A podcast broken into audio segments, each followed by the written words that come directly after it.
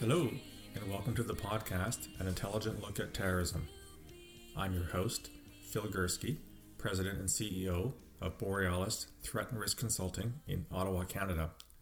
This is episode number 12, and if you listened to the previous episode, you noted that it was a bit of a departure from the usual fare that I offer in these podcasts, i.e., looking at, talking about, examining, arguing about Islamist extremism when I looked at Hindu extremism in India in the wake of the election of Narendra Modi as India's prime minister. I called him president in the last podcast. That of course, of course, is incorrect. He's prime minister, not president. I want to go along the same pathway today and look at a different form of extremism that is not the most obvious or the most discussed in world media and opinion, and that is Buddhist extremism. Your first question may be wait, Buddhist extremism? Isn't that an oxymoron? How can Buddhists be extremists? I hope to show that, in fact, Buddhist extremism is a real phenomenon in a number of countries and is quite violent, even though we tend to disassociate violence from Buddhism. The three countries I wish to focus on in this podcast are Myanmar, or Burma as it's also known, Thailand, and Sri Lanka. Let's start with Myanmar.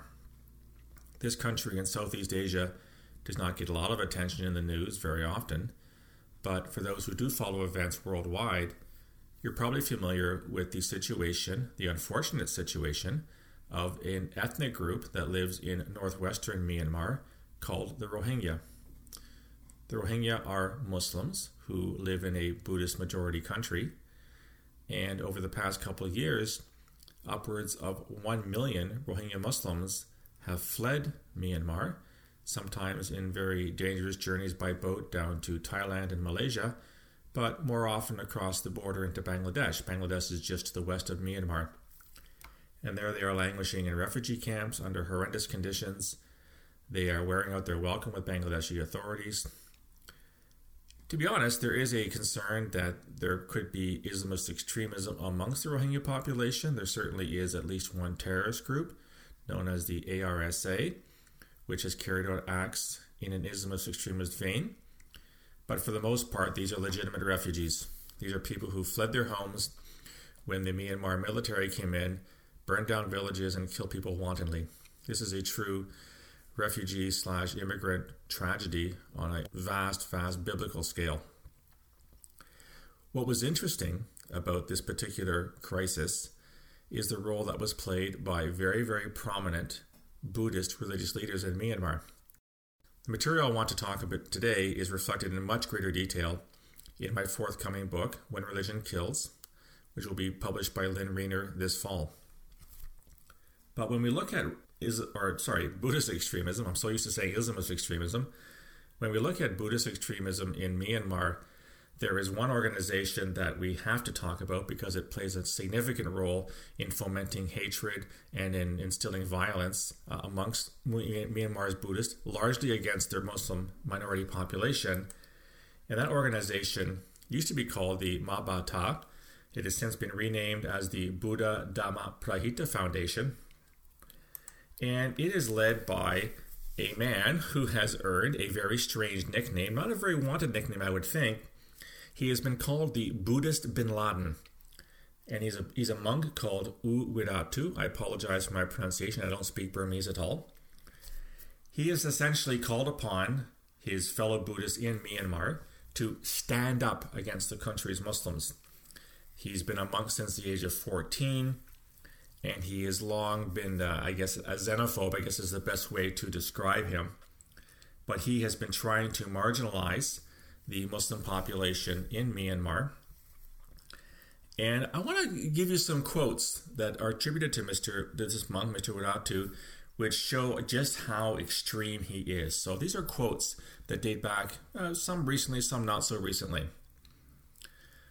Quote, I am defending my loved one like you would defend your loved one. I am only warning people about Muslims.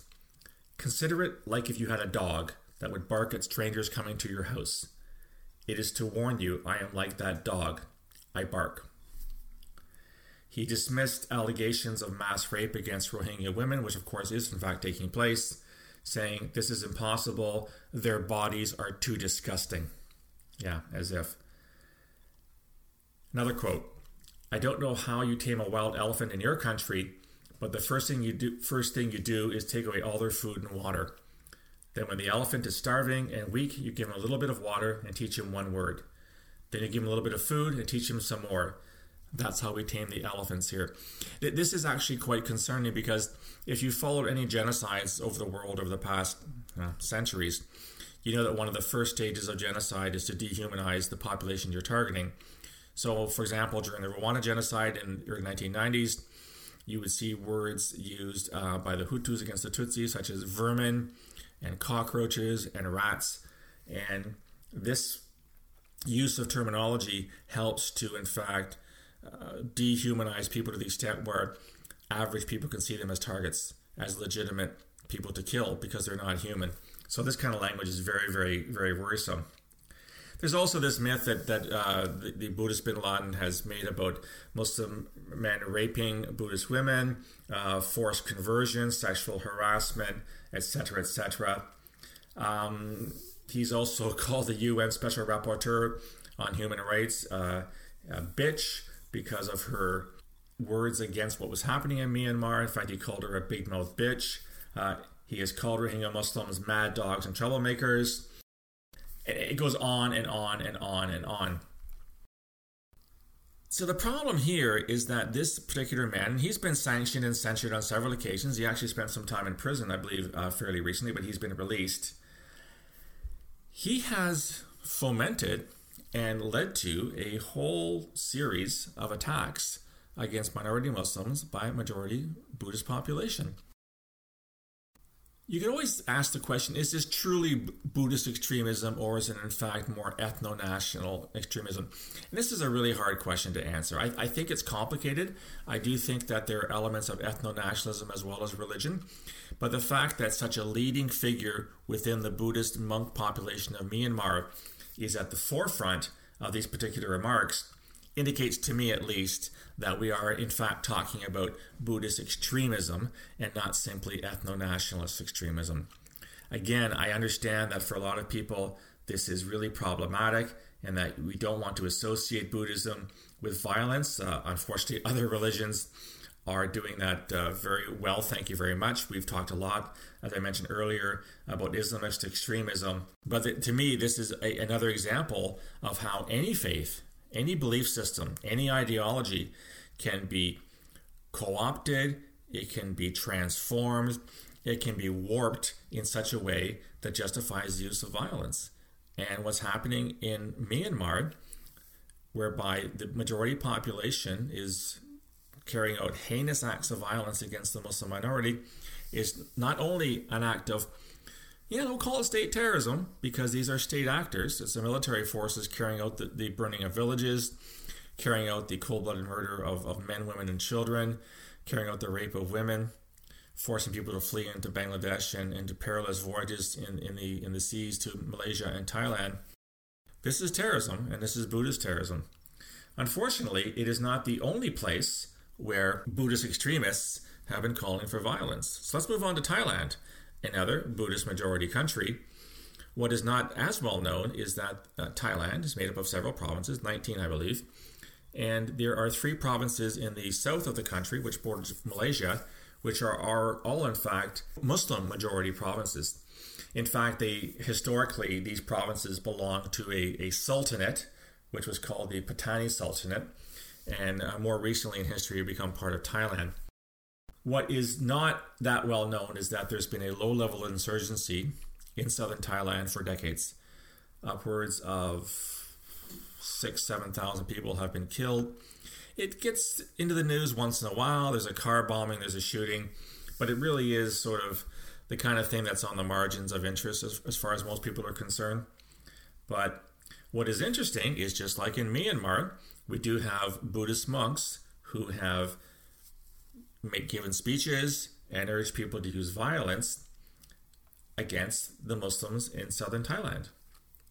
Here's a quote from a Buddhist monk, and I'm not going to even attempt to, to pronounce his name because I have absolutely zero Thai, but he has said the following things quote, What I want to do is to make Buddhists who are still sleeping and think things are beautiful, I want to make them aware of what's going on.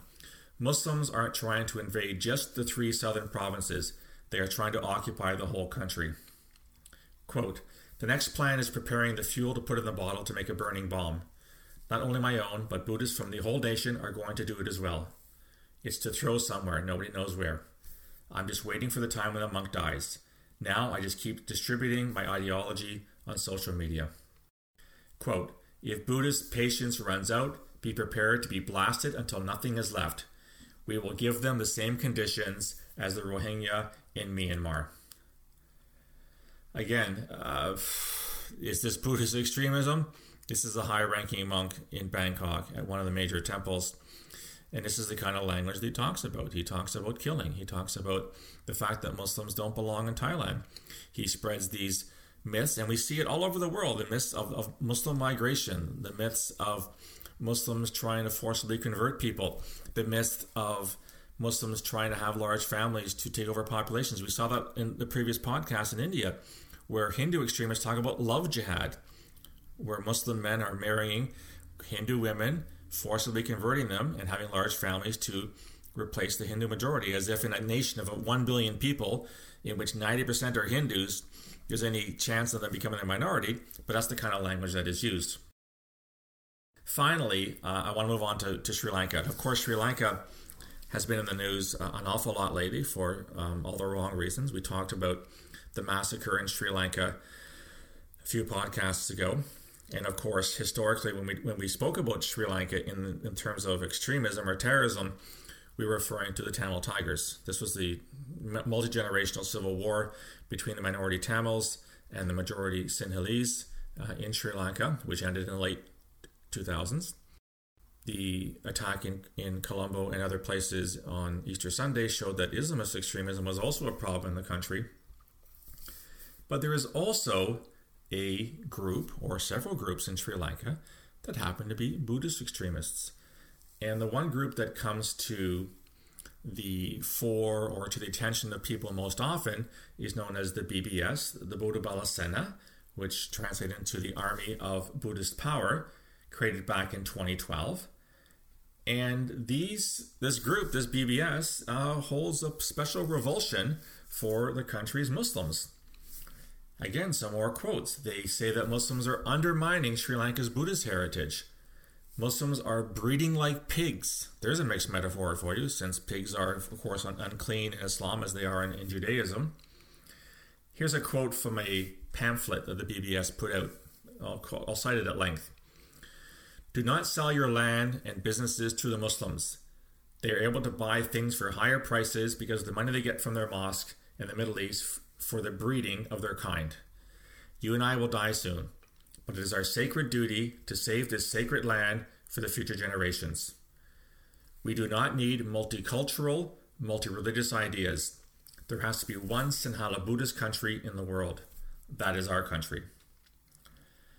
Again, we also see this notion about uh, slaughtering of meat as being uh, wrong. We saw the same accusations, of course, by Hindu extremists in, in India and there's an awful lot of fake news. Bottom line is that there have been a number of attacks by Buddhist extremists against Sri Lanka's Muslims, and the most famous one occurred in the World Heritage City of Anuradhapura in September 2011, where a mob, egged on by Buddhist extremist monks, demolished a Muslim shrine.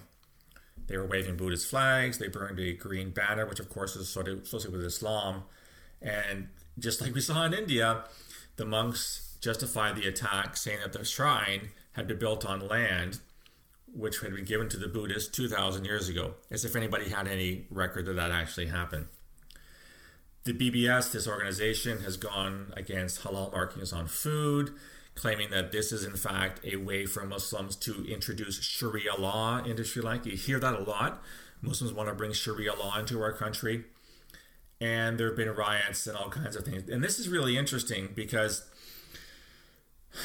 in the wake of what happened on Easter Sunday in Sri Lanka, the horrific attacks on the churches, more than 250 dead, there are in fact concerns about more I wouldn't call them pogroms, but more attacks against Sri Lanka's Muslims. Uh, I've been reading a lot of articles lately in a variety of, of online papers that say that um, Sri Lankan Muslims are very afraid. They're afraid for their lives. They're afraid for their livelihood. As Buddhist extremists identify them as a threat, they're going to use. They are using the terrorist attack to justify carrying out vengeance attacks against Muslims, etc., etc. Again, how Buddhist is this? Well, just as in the case of Thailand and, and, and in Myanmar, the fact that we had Buddhist, senior Buddhist monks, religious officials at the vanguard, at the forefront of these particular riots, these particular attacks, indicates to me that they are in fact Buddhist in nature. Yes, we cannot eliminate the fact that there are there are elements of ethno nationalism. Muslims have been in Sri Lanka for a very long time, but it is a majority Buddhist country. We've had the long-standing animosity between the Sin- Sinhalese and the Tamils. The Tamils, of course, are largely Hindu. The Sinhalese are Buddhists. This is one more example of religious extremists identifying another religious group as not belonging, as not being true fill in the blank, Thais, uh, Myanmar, Sri Lankans, etc. And the fact that the religion these people represent, which they practice, poses a threat to the majority population, whether it's through marriages or conversions or laws or customs. These extremists and their religious leaders will use all of this to call for violence, whether it's the destruction of mosques, whether it's the razing or, or burning of shops, whether it's the harassment, beating, or even killing of people. This is all part and parcel, I would say, of a pattern. We see it certainly with Islamist extremists. They, a lot of the so called leaders of these movements have religious backgrounds. They have very good knowledge of literature, sacred literature, sacred symbols, where the faith has been, what the faith stands for. We saw it with Hindu extremists in India last podcast. And I would argue we're seeing the exact same thing with Buddhist extremism in these three countries. Before I leave this podcast today, I'd like to make an offer to my listeners. A lot of you have listened to the podcast, and I've, I've received some good feedback, so thank you very much for that. Two or three podcasts for now, I'd like to dedicate an entire session to you. Any questions you might have, any comments, any suggestions on topics you'd like to hear on this podcast, feel free to contact me, and I'll give you the contact information quite a bit. But I'd like to d- dedicate an entire program to what you want to hear. I've got lots of things to talk about. I've got a whole list of podcasts to do going forward. But I think it's important for me to recognize that the reason I'm doing these podcasts is not to hear the sound of my own voice, but to provide what I hope is a useful perspective on terrorism, that of a former intelligence analyst. I know there's lots of opinions out there, there's lots of comments, there are lots of views on things. And if you've got a particularly strong view on something and you want to, you want to talk about it, or rather you want me to weigh in on it, please let me know. So there's several ways to reach me. You can certainly leave comments uh, at the end of these podcasts that are being hosted on Podbean. You can reach me at borealisrisk at gmail.com. I'm also on Twitter at borealissaves. I, you can find me on LinkedIn and you can find me on Facebook. I'd love to hear what you think of these podcasts good, bad, neutral. I really do enjoy your feedback, and I look forward to engaging you moving forward on issues of mutual interest. Until next time, hopefully in a fortnight, stay safe.